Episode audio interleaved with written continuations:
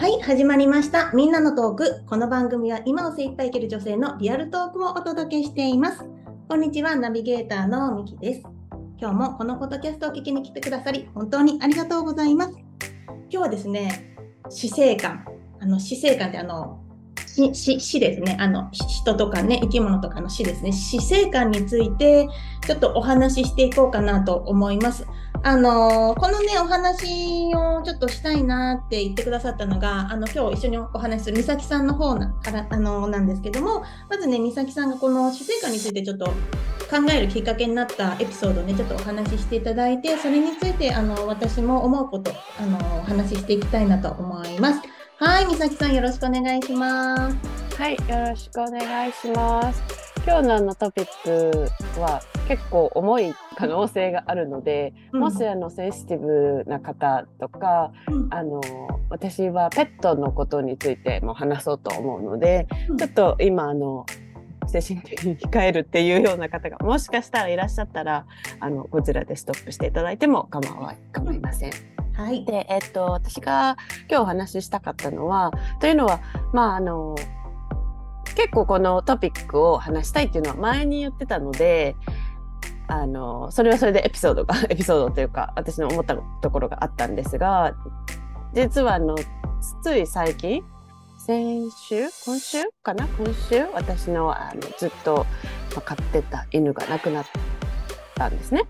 でそれで 今は結構まだまだあのちょっと気持ちの整理がついていないような感じなんですがもうあのその子は私はカナダに来てパートナーと一緒になってから一緒にいるので6年くらい私自身も一緒にいたので結構ねあのもう絆絆というか近いところに家族同様な感じでいたのでそれも本当にあの寂しい気持ちでは今はいるんですけれどもうんなんかそうね なんかね今はそ本当に空っぽっていう感じなんですがあのなんそのミキさんに前に話した時はなんでそう思ったかっていうと結構もうずっと体調が悪かったんですね1年半くらい前から。でえっと、獣医さんに連れて行った時に、もう実は15歳だったんですよ。15歳、もう10 15歳半くらいかなだったんですね。で、もう老犬じゃないですか、まあ言ってみたら。うん。で、最初に獣医さんに連れて行った時に、まあ腫瘍ができてるっていうのを言われて、その、うん、摘出する手術とかもあるけど、もう体が、あの、何？弱ま、弱くなってる？年が取ってるから、それが、するのはすごくリスクがいるっていうふうに、まあ、よく聞かれる話だと思うんですけど、で、もうとにかく、その時は何もしないで、引き連れて帰ってきたんですね。で、なんかいろんな人にまあ話を聞いたりしてると、結構獣医には連れて行かないっていう、あの、人が多くって、行くと、やっぱり、あ、まあ、行く人ももちろんいますよ。獣医さんっていう仕事、あの、病院、獣医さんはたくさんあるから。でも、その、年寄りになってから、そうやって連れて行くと、やっぱり、あの、もう安楽死っていうか、眠らせる方法、薬を使って眠らせる方法を勧められる、強く勧められるんですね。で、結構それ、私の周りにも、実際に経験した人も何人もいて、いい話を聞いたことがなくって、それで良かったって。まあ、それで、うん、それは選択だから、自分が選択したことなんだけど、うん、やっぱり後悔だったりとか、全然こう、気持ちのいいものではないですよね。あなんかそういうの聞いてて、でも、うん、犬の方は、やっぱりどんどん力が弱くなっていく。で、見ててもこうしんどそうにしてたりする時もあったし、波があったんですけど、だから、どっちがいいのかなっていうのをすごく悩んだんですけど、私なんか頭にそういうのがなかったので、一番最初から、絶対最後まで見とるっていうふうに思ってたんですけど、なんかそのしんどそうな姿を見てたら、うん、そういう選択もあるのかなって思ったり、なんか、うん、だいぶそれで 考えさせられたんですよね。なるほど。はいそうですなんかミキさんはそういう。いう経験あったりしますか？私はね、ワンちゃんとか猫ちゃんを、あの、飼ったことがなくて、うんうんうん。あの、ペットは本当に子供の頃に、赤星インコ？おインコ？そうそうそうそう、飼ってた、飼ってて、結構ね、あのー逃げちゃったりね、うんあの、死うんん。じゃったりっていうので、何匹かこう、あの、何回かって感じで飼ってて、はい。そうそう、でもまあ、よくわからなかったっていうのが正直な時、その時小学校の時だったから、はい。うん。で、死んじゃった時は、あのーまあ、い、今はちょっとあれかもしれないけど、本当に川の土手にね、あの、埋めにうん行くみたいな、うんうんとか、うん家のプランターに埋うんめてとか、なんかそういうのを見てて、なるほど。なんか生き物の死っていうのを見てたんだけれども、でも、うんうん。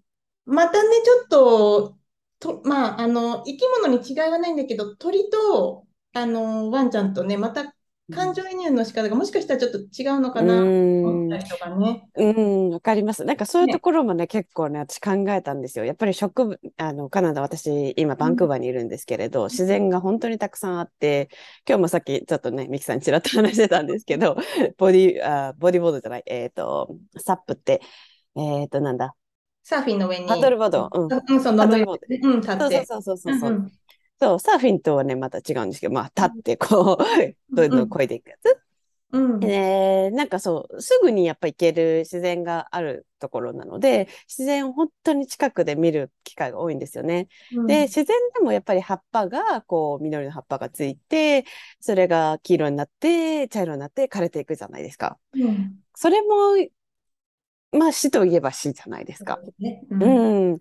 だから自然のことで、やっぱりそれは逆らうことができないっていうことを考えたときに、なんか、うん、そう。でもなんかその、木とか葉っぱとかってまた戻ってくるってわかるから、わかってるから、大人と、おて大人っていうか、まあ、経験上ね、そういうの分かってるから、なんかそこまでそう、あーっていう風なのがないじゃないですか。なんていうかな、だからその感情移入っていうところ。魚もそうですよね。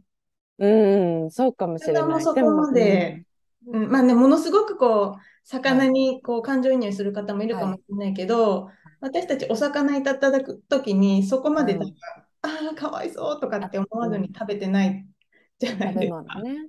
ううんん、食べ物って言い出すと、それこそこう、鳥とか、うん。牛とか豚とか、そういうところも、まあ今、プラントベースとかね、そういうのももちろん出てきてますけど、うん、なんかそそういうふうに考え出したら、本当に深深い話で、きりないじゃないですか。うん、なかなか、うん。そう、そういうところから、やっぱりそう、なんか話したいなっていうふうに思って、やっぱりこうやって考えながら、まあ私も話してるんですけど、うまく言語化もすることも難しいし、うん。皆さんどの、どのように考えられるかなっていうのもあって。ね、あのー私ね、あのーはいはいそのワンちゃんとか猫ちゃんが飼えない理由の一つに、はい。なんていうのかな、やっぱり生き物だから、うん。最後があるじゃないですか。私たちうんいつかは死ぬじゃないですか。生き物っはい。てもうみんな死ぬでしょ？はい。それをね、なんかこう考えると、うん安易な気持ちでやっぱりうん。うん。飼えないなっていうのがあって、はい。あのーまあ、可愛いなとかって思いますよ。思いますけど、でも、やっぱり大変なこともあったりとかう、ん最後そういう時が来るって思った時に、はい。ちゃんと見届けてあげれるかっていう、そのなんか覚悟みたいなものがない中で、うん。うん。安易にやっぱりペットってか飼えないなって私はうん。うん。てて、で、日本でも結構ね、あのー問題になっててね、やっぱり、あのーお世話ができないからって、うん。うん。うん、っていう人がいて、なんかはいやっぱり、まあ、ね、いろんな人がいると思うから、あれだうん、もちろん、そうですね。なんか普通に生きてる時だっうて、ん、最後までますよ責うん責任を持って、責任っていうのかな、うん受け入れる覚悟を持って、はいはいやっぱはいはい。り受け入れ、あの、迎えないといけないなうん、って、そうです。命だから、うん、そうです。私はもちろん、うん、覚悟がうん、ないから、やっぱりなるほど変えね。ないっていうか、うん、その、でもな、私なんかそう、買ってってその、思ったんですけど、家族、もともとの、まあ、日本での家族も、でも、えっと、犬と猫両方飼ってたんですよね。うん、だからそれは私にとっては初めてのことじゃなかったんですけど、うん、どう、その散歩がどれだけ大変かとうか、ん、うん、そういうのも毎日してたわけじゃないけど、見てたし、で、今回、まあ、自分の犬、まあ、パートナーと私の犬っていうことで、もう本当に毎日散歩に行ったりとか、あの、餌をあげていくっていうところで、その死、死の時ももちろんそうなんですけど、なんか責任っていうのは本当に毎日ある。だからこそ、こう、絆ができてくるし、家族の一員として、本当になんかうちの犬全然待てない。家で一人で待ったり、留守番するのとか苦手だったので、どこでも本当に一緒にいてたんですよ。うん、だから、いい思い出が本当にたくさんあって、なんかそこにフォーカスすると、うん、なんか、まあ、そういうことをたくさん今、今からも今までも話したいなっていうふうに思うんですけど、なんかその責任っていうところに戻って話をするのであれば、例えばこう散歩に行って犬のまあ、あと片付けをしたりとか、あとは、ね、食べ、食事の準備、食事っていうか餌の準備をしたりとか、なんかそういうことも全部そうだし、あとなんか途中で買えなくなった、もう誰かいらないみたいな、捨てるとかもできないじゃないですか。だからこそ、そのミキさんのおっしゃる、一回決めたらもう本当にコミットメントなんですよね。うん。そう、そんななんか、使い捨てみたいな行動じゃもうないから、うん、そういうのはあると思いますうね。ん、本当に、まあ、子供同然っていう感じですうん、よね。うん、うん、家うん、族そうな同然っていうね。感じ。うん。うーん。なんかやっぱり、あと、犬はこう、感情があるような気がするんですよね。うん、うん。うん。なんか魚はに感情があるか、葉っぱに感情があるかっていうのは、ね、私はあんまりそれは信じられないんですけど、うん。やっぱりなんか犬は表情があったりとか、こう尻尾を動かしたりとかして、なんか、う、すごく嬉しいとかっていうのがわかるじゃないですか。とかうん逆に悲しいとか、しんどそうにしてるとか、そういうのもわかるからこそ、こう、感情移入っていうのがあったのかなっていうふうんですけどね。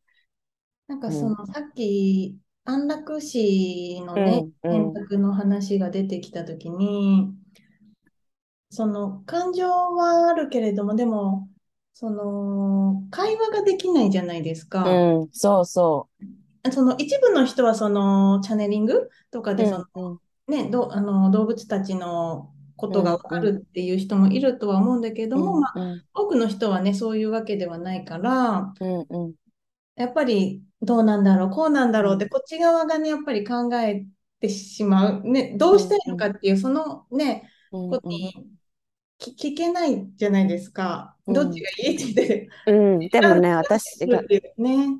そう、私が今回学んだのは、言語化はできないんですよね。人間の言葉を喋ることはできないじゃないですか、うんどうしても。うんで、も、コミュニケーションを取れるっていうのが本当に分かったんですよね。なんかその最後も、行きたくない、まだ行きたくない、一緒にいたいっていうのが分かったんですよね。うん、それっていうのは、うーん、なんだろう。それこそ 言葉で説明しづらいんですけど、意思表示があるんですよ。なんかそれは本当に毎日見てるから、こそ、分かってきたん。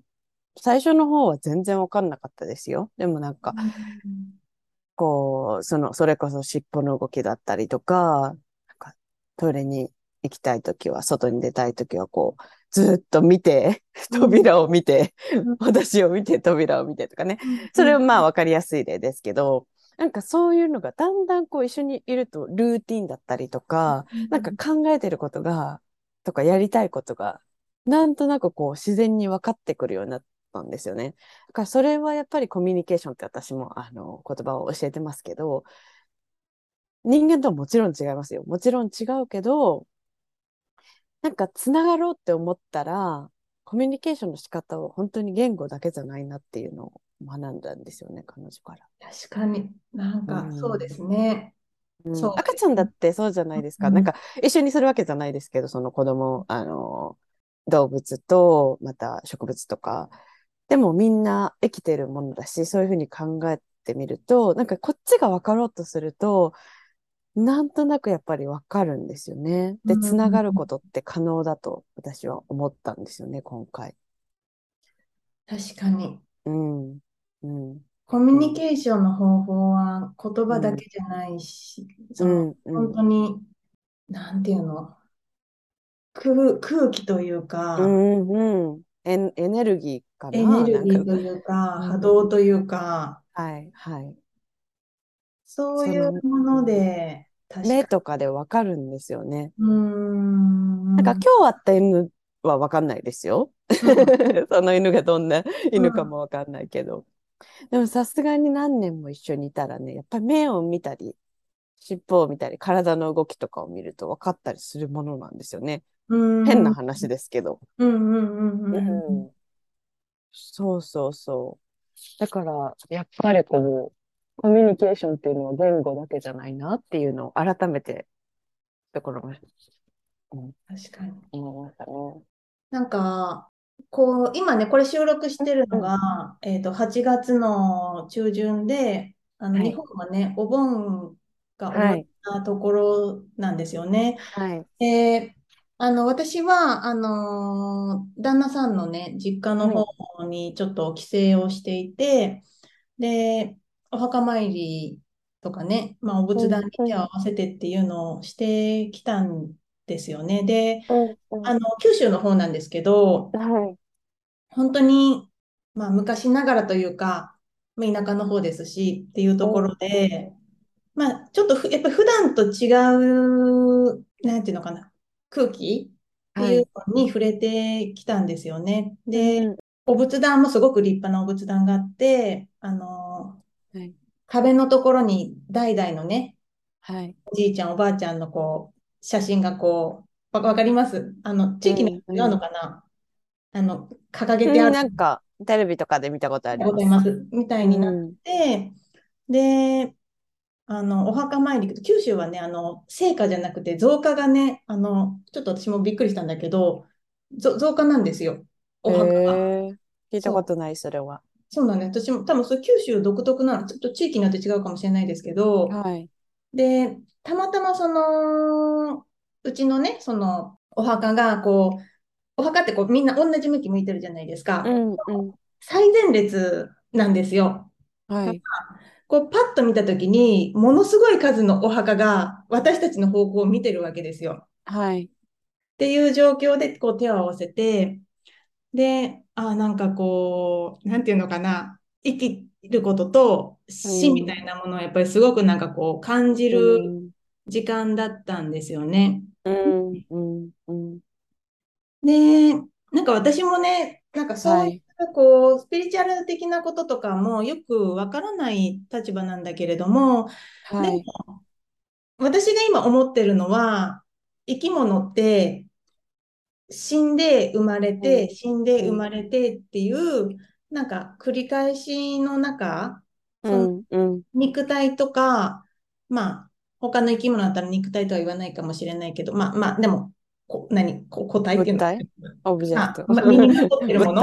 うん、うんうん。うん。っていうのは朽ちていくかもしれないけど、そのはい中にあるなんか精神的なものとか、うん。魂みたいなものは、また次のところでしていく。その記憶が残るかどうかはわからないけど、って思ったら、自分自身の死に対してね、うん、うん。なんか、そこまでなんていうのかな、今まだ危機せ、なんていうの、病気にもなってないからそう思うのかもしれないけど、はい。そこまでなん、なんか怖いとかっていう気持ちがないんですよね。うん、なるほどね。うん、今この期間、まあ、人はい間だったら、今だとき90年とかかな、女の人だったらはい。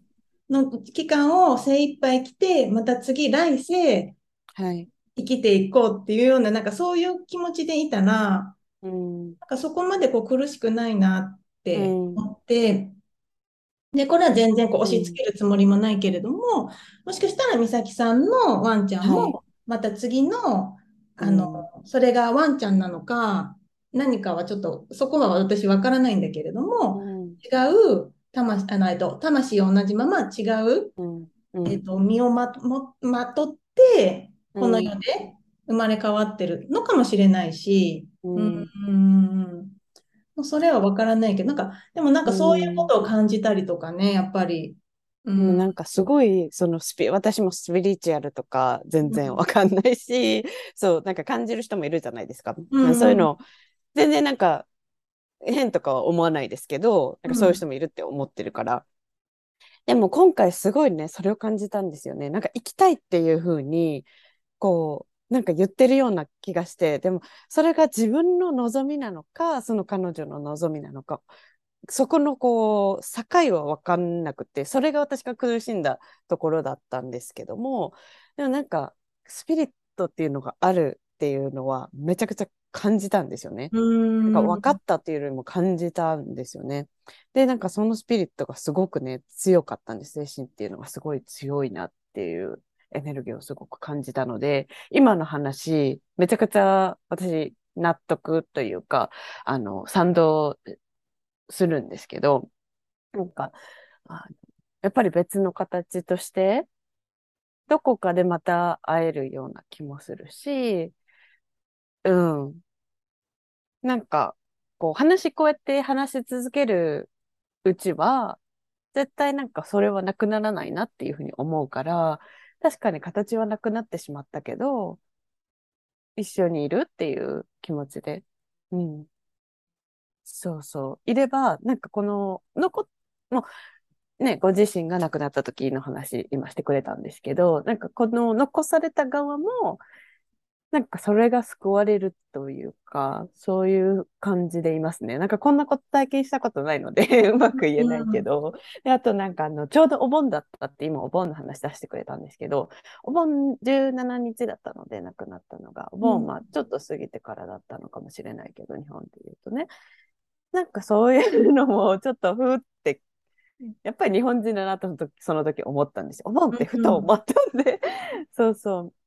で、なんかそれを考えると、お盆ってね、結構なんか本当に日本人にとって、なんか不思議な感覚というか、なんか重要、み、何か目に見えるものを祝うわけではないんですけど、重要な時じゃないですか、なんとなく。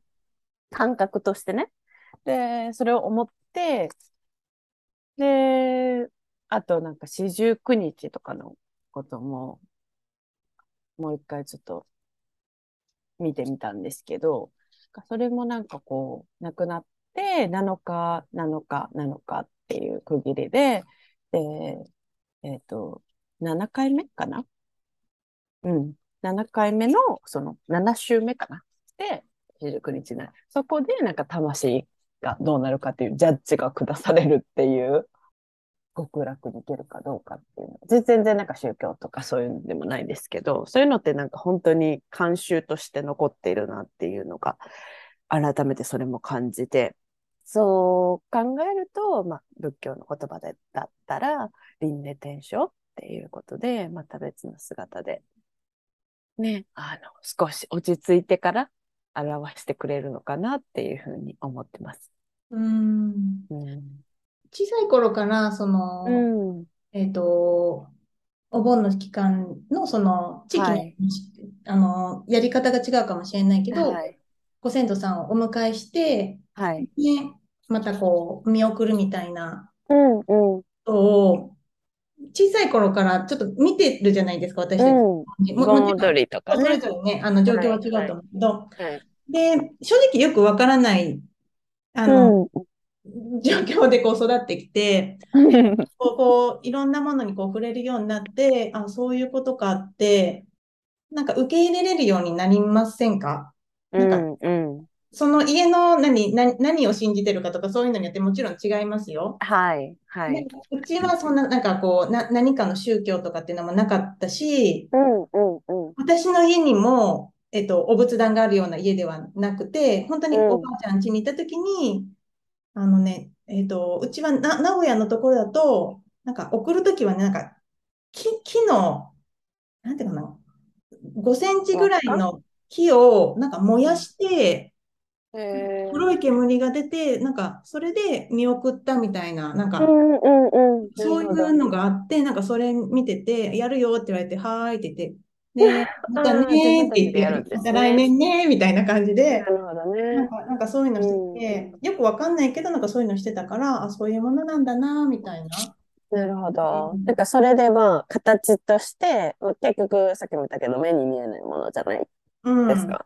うん。でもその木のねっていうの送る送るうん木を持って送ること、うん、私たちの小巻っていうのを大文字の上のあの大の字のところまでねみんな持って上がるんですよね。で、持って上がるんですか、あれ？うんうん担いでね上がるんですけどね。そうなんですね。んそう、今はもしかしたら、昔は誰でもできたけど、今は誰でもじゃないかもしれません。あの、なんか地元の、こう、うんうん。あれ、決められた人だけかもしれません。うん。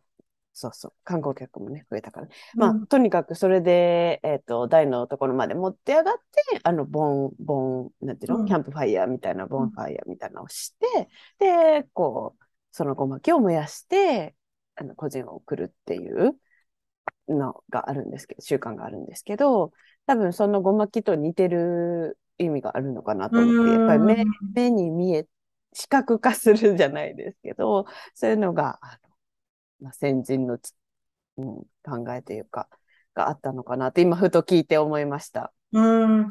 だから、ね、私たちはそういう部分がちょっともう昔の人からしたらちょっともうだいぶこう習慣的に欠落してる部分があるんだけれども、うん、でもうん、日本人の本当に精神的な部分ではやっぱりそういうのって受け継がれてるなっていうの？だちょっとはい他の国のその死に対してのまた考え方っていうのがわからないんだけれども、なんか日本人はそういうのをずっと古くから続けてはい、きたんだなっていうのはやっぱりね、そういうのを見たりだとか、こう誰かの死を目の当たりにしたときに感じるし、はい、あとは、あの、私もね、最近本題読んだところ影響もあって今ちょっとお話しするんだけれども、はい、必ず明日が来るっていう保証がある人って誰もいない。うん、うん、が、一日一日をやっぱり大切に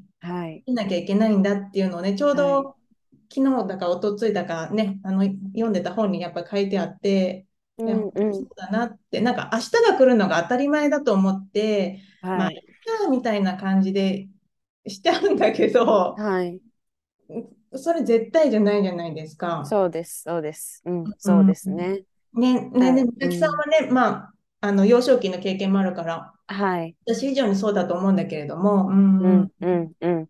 なんかでも今回のことですごく思い出さされたというか、その1年半前に急にまあ悪くなって、そこからなんか戻って元気になってた時もあるし、でもなんか食欲なかったり、あの犬の話ですけど、でまた戻って元気になって、どっかちょっとハイキングとかでも全然走れる ぐらい元気になって、でもまた戻ってっていう、そういう繰り返しだったんですよね。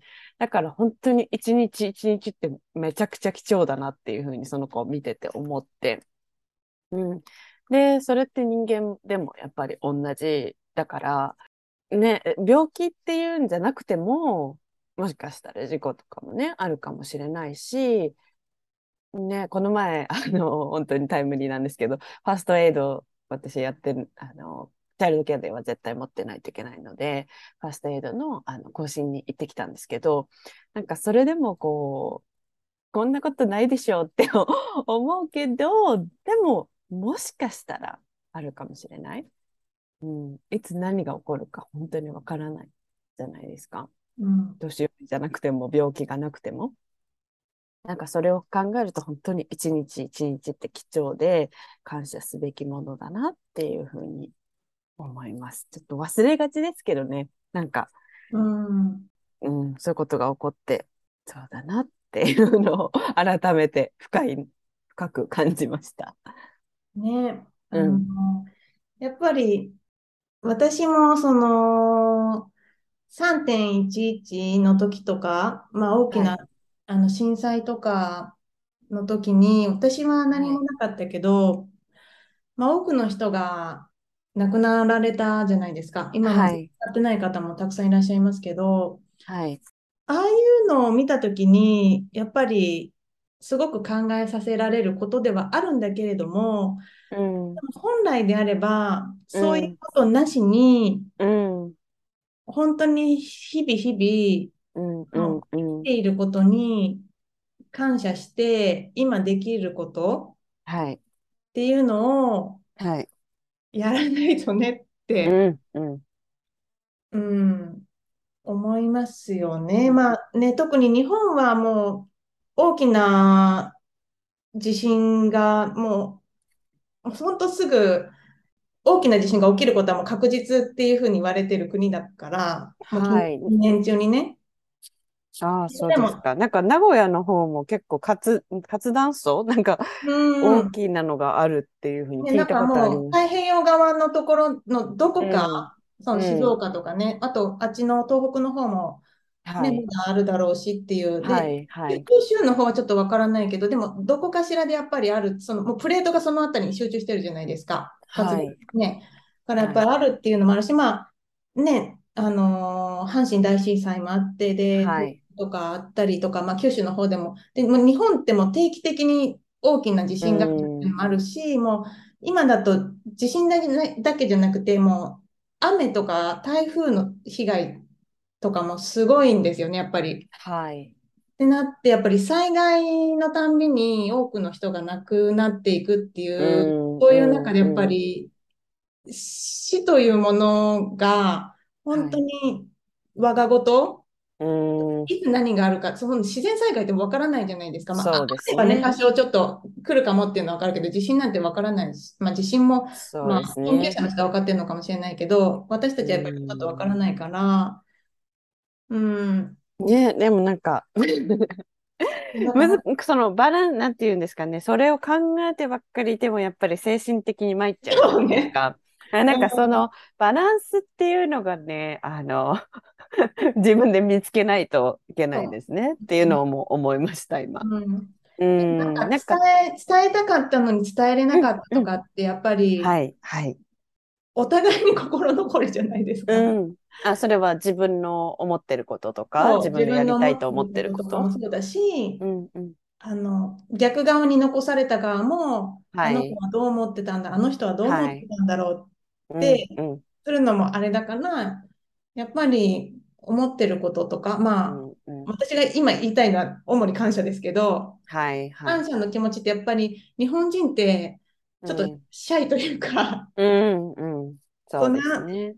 あんまりこうなんか表現しないかなっていう気も、私自身も含めてね、はい、はい、まあ、はいまあ。照れくささもあってね。うん、そうですね。感謝の気持ちだけじゃなくて、やっぱり言いたいことを言うっていう風に育ってきてないじゃないですか。うんん。で今でも私すごく、まあ、近しい人にでもね、なんか、こう自分の中でだけこう解釈しようとしてるみたいなところが、ふと思う時があるんですよね。あ、でも、言えばいいか、みたいな。そう。なんかね、一歩やっぱ置いてる、しまってるんですよね。そういうやっぱりこうか、ふうに、なんていうんですかね。あの、慣れて、それに慣れてきてるから。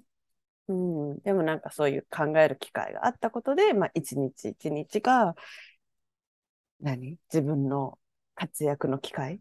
活躍の機会というか、自分の表現の機会っていうのを、うん。うん、思うと、ね、黙ってはいられないですよね。ね。えうん、なんか、そう、なんか、すごく、えっと、言葉を選んでしまうんだけれども、はい、あのー私たち、まあ、同い年じゃないですか。はい。あ、で忘れてました。はい。そうですね。なんかいつもわ 私人、人の年とかあんまり、やっぱりその人。だから、うん。その、ミキさん、私はミキさんとしてしてしか見てないから、もう。そういや、すごい同い年あ、ですよ。そうだったか、みたいな。でまあうん、あの、親の年齢も、まあ、ほぼ、はいほぼほぼね、あの、はいぐらいだと思うんですよね。はい。ってなった時に、あの、考えたくないけど、うん。あと何回親と話せるかなとか、うん。一緒にご飯食べれるかなとかって考えると、一緒に住んでないので、はい。あ、これもしかしたら数える回数かもしれないとか、うん。とかって思うと、あ、うん。で今これカナダにいる美咲さんに言うのはすごくなんか酷というかあれなんだけれども、だから全然この今簡単に会えない状況の中で言うのはあれなんだけれども、うん。やっぱり会える時に会ってっていう、できるだけなんかこう時間をうん。うん。うん。って思ったりね、する。うん。わかります、わかります。うん。もしかしたら、おばあちゃんも今健在だから、まだまだこううんうん30年も40年もってはあるんだけど、でも、はい。まあ、うちの母も今病気持ってるから、何があるかわからないって思ったうら、ん。うん。うん。あの、まあ、会える時に会いに行こうとかうん思ったりもするし、そうですあとね。逆に自分の子供に対しても、うん日々ね、まあね、たくさんこう、美咲さんとお話ししてるから、子供とはい一人も分かってると思うんだけども、でも本当に大切なこととか、あなたのこと愛してるよ、本当に大切に思ってるっていうことを、じゃあはいどれだけ伝えられてるのかなって思ったら、はい。今この瞬間に伝えきれてないってやっぱ思ってうるんです。ん。毎うん日、あの顔を合わせてね、で、できるときはこうハグしてとか、おやすみとか、はい。うん、いい一日だったねとか言って話してるけど、で、どれだけこの子に、もし私がね、もし明日はなかったとしたら、うん。ママはどう思ってたんだろうって思わせたくない。うん。だからやっぱり、その瞬間その瞬間にやっぱり伝えれることは伝えていきたいなとかね。はい。やっぱり、はい。ぜひやってください。ねえ本当にそれは。うんうん。熱くなっちゃもったけど。ういや、でも本当にそれ大事、大事なことだと思います。なんか周りにいる人。うん。うん。なんかそれ結構、私今保育園で働いてるんですけど、やっぱり、うん、あの、何、私何人とかいあんまり 区別したくないけど、なんかね、結構こう見てると親子間で、私なんかいても、こう、ああ、なんか今日どうだった？のハグ、ハグ、キス、キスみたいな 感じで、で、しばらくしてから、あ、今日はこう、こう、こういうことがありました。とか言っ、あ、あ、あなたいたんですか？みたいなぐらいの。で、もう子供はもう大事。もちろんね、それはユニバーサルなことなんですけど、こうやっぱり体で、体とか言葉とか、その場で表現するのが得意だなっていうふうにやっぱり思って、どうかわかんないですけど、日本のその保育園働いたことないから、うん、みんな結構淡白なイメージがあるんですけど、なんか、はい、帰るよみたい。な、なんか、そうそう、日本のね、あの、あれで、教室で働いてた時は、はい、なんか終わったのも帰るよみたいな。そうそうそう。だからって言っても、い今すぐそのハグとかキスとかを絶対やってくださいとかそういうわけじゃないですよ。ちょっと、うんちょっと怖いからね、それはね。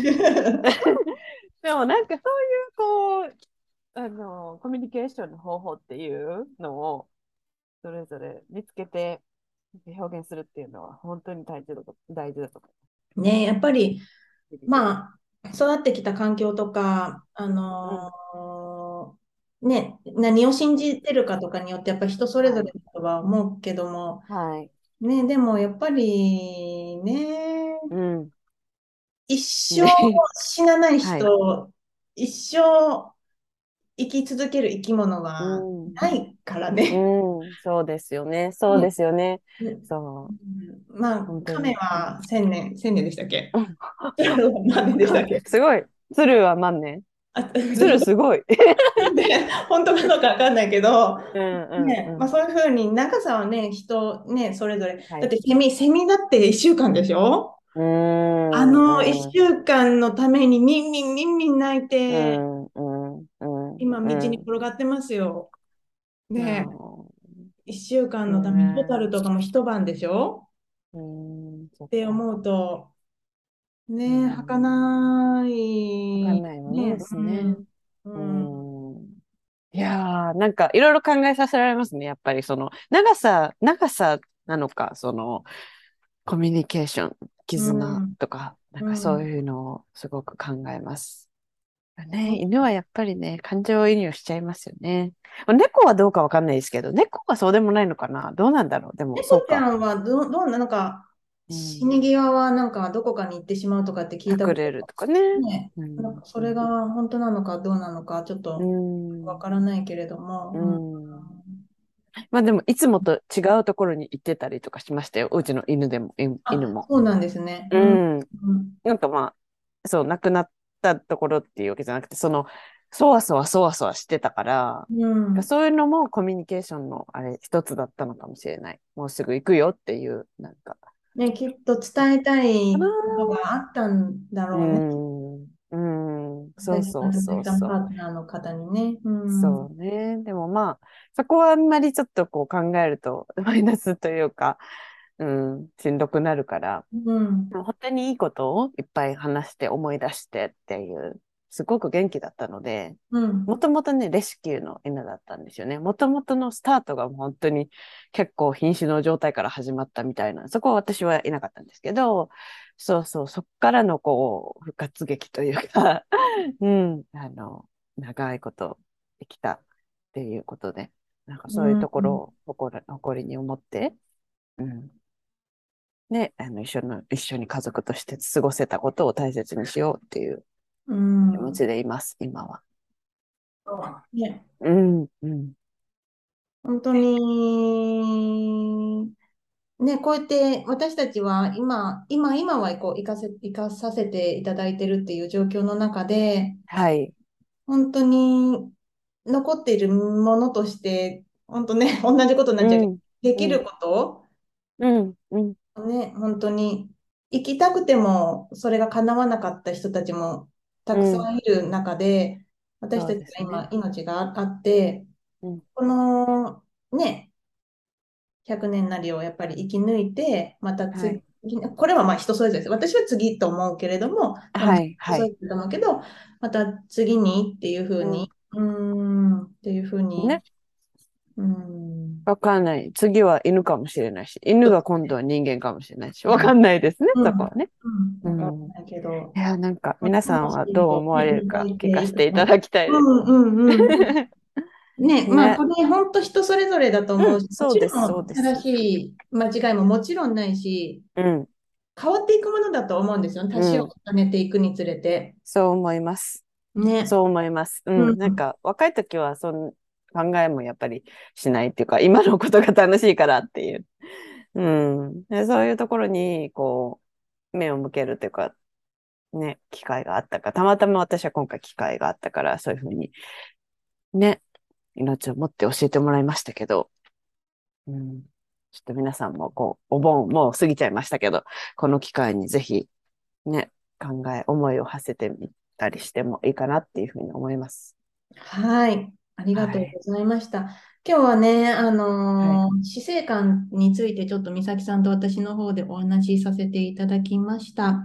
はい。はい、えーちょっとお話ガラッと変わって、えっと、美咲さんはね、あのーカナダの方でね、あの、うん今、お仕事をされているんですけれども、えっと、お子さん向けにイベントだったりだとか、プログラムの、えっと、サービスとかもね、していますので、そのあたりちょっとご紹介させてください。はい、お願いします。はい、もちろんです。えっと、私は今、海外在住、海外といっても、まあ、主にアメリカ、カナダ、北米の方なんですが、を対象に、えー小学生の子供たちに向けて日本語の指導をしています。すべてあのオンラインで今はサービスをしているんですが、えー、格付きのイベントだったりとか、あと日本語のクラスっていうのもあの提供しています。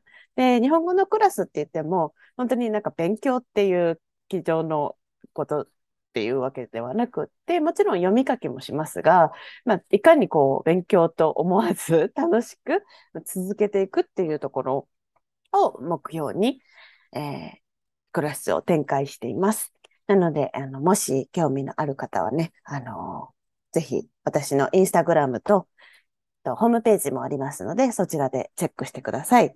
あの、さっきちょっとちらっとミキさんも言ってくださったんですが、私自身があの子供の時にあの大きな病気をしてまして、まあ、ちょうど8歳の時にターニングポイントがあったんですね。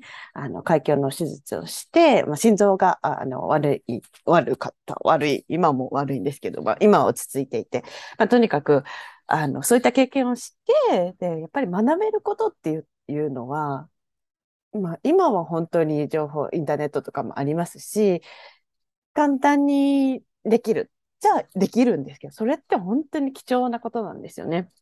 私は、あの、そういった経験から、やっぱり子供に携わる仕事をずっとしたいっていうふうに思ってたので、それと自分の、あの、できることとか、今置かれている状況っていうのをフルにまあ活かしてできる仕事っていうところで、えっ、ー、と、まあ、日本語の指導っていうところを選んで今やっています。なので、ね、あの、もし 海外に住んでて日本語ちょっと続けたいよ、日本の文化を紹介してくれる人を探してるよっていうことであれば、私にいつでもご連絡ください。はい、ありがとうございます。あの、美咲さんのインスタグラムのアカウントは、このポッドキャストの概要欄の方にも載せておりますので、そちらからぜひの覗いてください。あの、私、大人ですけど、あの、今、はい、英語勉強中なんですね。はい。私ね、あの、8月から毎晩ですね、まあできない時はありますけど、毎晩、あの、オンライン英会話で、あのー、海外の人とね、あの、主に私は今、フィリピンの方がメインですけど、おいいですね。や、あの、話してるんですね。で、はい、まあ、話せないんですけど、話せなくて、ああ、あの、今日もちょっとなんかもう無茶苦茶だったなって思うんだけれども、はい。はい、だけど、やっぱりそうやって、あの話しながらフィリピンでどうん。うん、どういうなんか考え方とか、なんかどういう料理とか、なんかどういうかとかって聞いたりして、で、こっちのね、日本の文化ってこんなんだよとかっていうのをね、あのー、通じてんだか通じてないんだかっていう英語で 話しながらしてるんですけど、でもすごく楽しいんですよね。うんうんうん。やっぱり楽しいから続けて、まあね、まだ 8, 月からって言ってたので1ヶ月ぐらいなんですけど、はい、楽しみながら、あのーはい、やっぱり文化に触れたりだとか、あの言葉を学ぶっていうのはすごく面白いことなので、またそれをね、子供のうちからやったらまたどんどんどんどん可能性も広がっていくので、あのー、ね、美咲さんが教えてるのは日本語かもしれないですけども、なんか本当にこう、いろんなことに興味持ってね、あの、いろんな文化とかに触れることによってまた自分のこともこう理解できるっていうことにつながると思いますので、うん、ねと思います。ですね。はい。私はまさにそういうところを、日本語を通していろんな体験をしてもらうっていうところを、やっぱり、あの、どうしてもこう、日本語を勉強しましょうっていうと、ね、子供さんも嫌になっちゃうし 嫌にはだけはなってほしくないから、そういうところは気をつけてやってます。うん、あの、うちもパートナーがフィリピン、カナダの人なんですけど、フィリピンの字が入ってますので、なんか私もフィリピンの話めちゃくちゃ 興味あります。また今度その話でも そうですね、ぜひぜひ。はいはい。食べ物とかもね、結構よくわかりますよ。うん。そうなんですね。なんかね、はい、なんか日本にいるとやっぱフィリピン料理屋さんとかってあんまりいないから。あ、そうなんですね。ありそう。はい。いや見かけないです。見かけないです。うん、あ、そう。なんかありそう。な気がするんですけど。フィリピンの方は見かけるんフィリピン料理は見かけないんですよ。あ自分の家で作ってるのかな？わかんないけど。なんか食べ食べ物全然なんか日本と近いものもたくさんありますしね。あそうなんですね。うんうんもともとはやっぱり中華中華系が発祥で、まあ、ラテン系のものもありますけど、うん、結構口口に合うというか。うんまあ私だけかわかんないですけど、はい、アドボとかもそうですよ。あの日本で食べるでしょ？あの卵と,、えーと、チキンを醤油と砂糖でかかったことを煮込む、うんうんうんうん、そういうのはもうフィリピン料理ですよ。なるほど、うん。ちょっとまた また話しましょうそれは。ちょっと長くなるね。はい、はい、あの今日はあの死生観の話か最後なんとかフィリピンの話で終わりましたけど、はい、はい、今日も最後まで聞いてくださり本当にありがとうございました。美咲さんもどうもありがとうございました。はい、ありがとうございました。ここでこの番組をお届けしているハーライフハーウェイの活動についてご紹介させてください。ハーライフハーウェイは次世代の女性や子どもたちにより良い社会をつないでいくために今私たちができることを考え一緒に活動していく会員制のインタラクティブコミュニティです。同じ女性同士で応援し合える仲間と出会いたい方。自分の人生をより充実させて環境を整えていきたい方。子どもたちが可能性を信じて挑戦できるようにサポートしたい方。ぜひ私たちの活動に参加しませんか？詳細は概要欄もしくはインスタグラムハーライフハーウェイアンダーバーオフィシャルでご確認ください。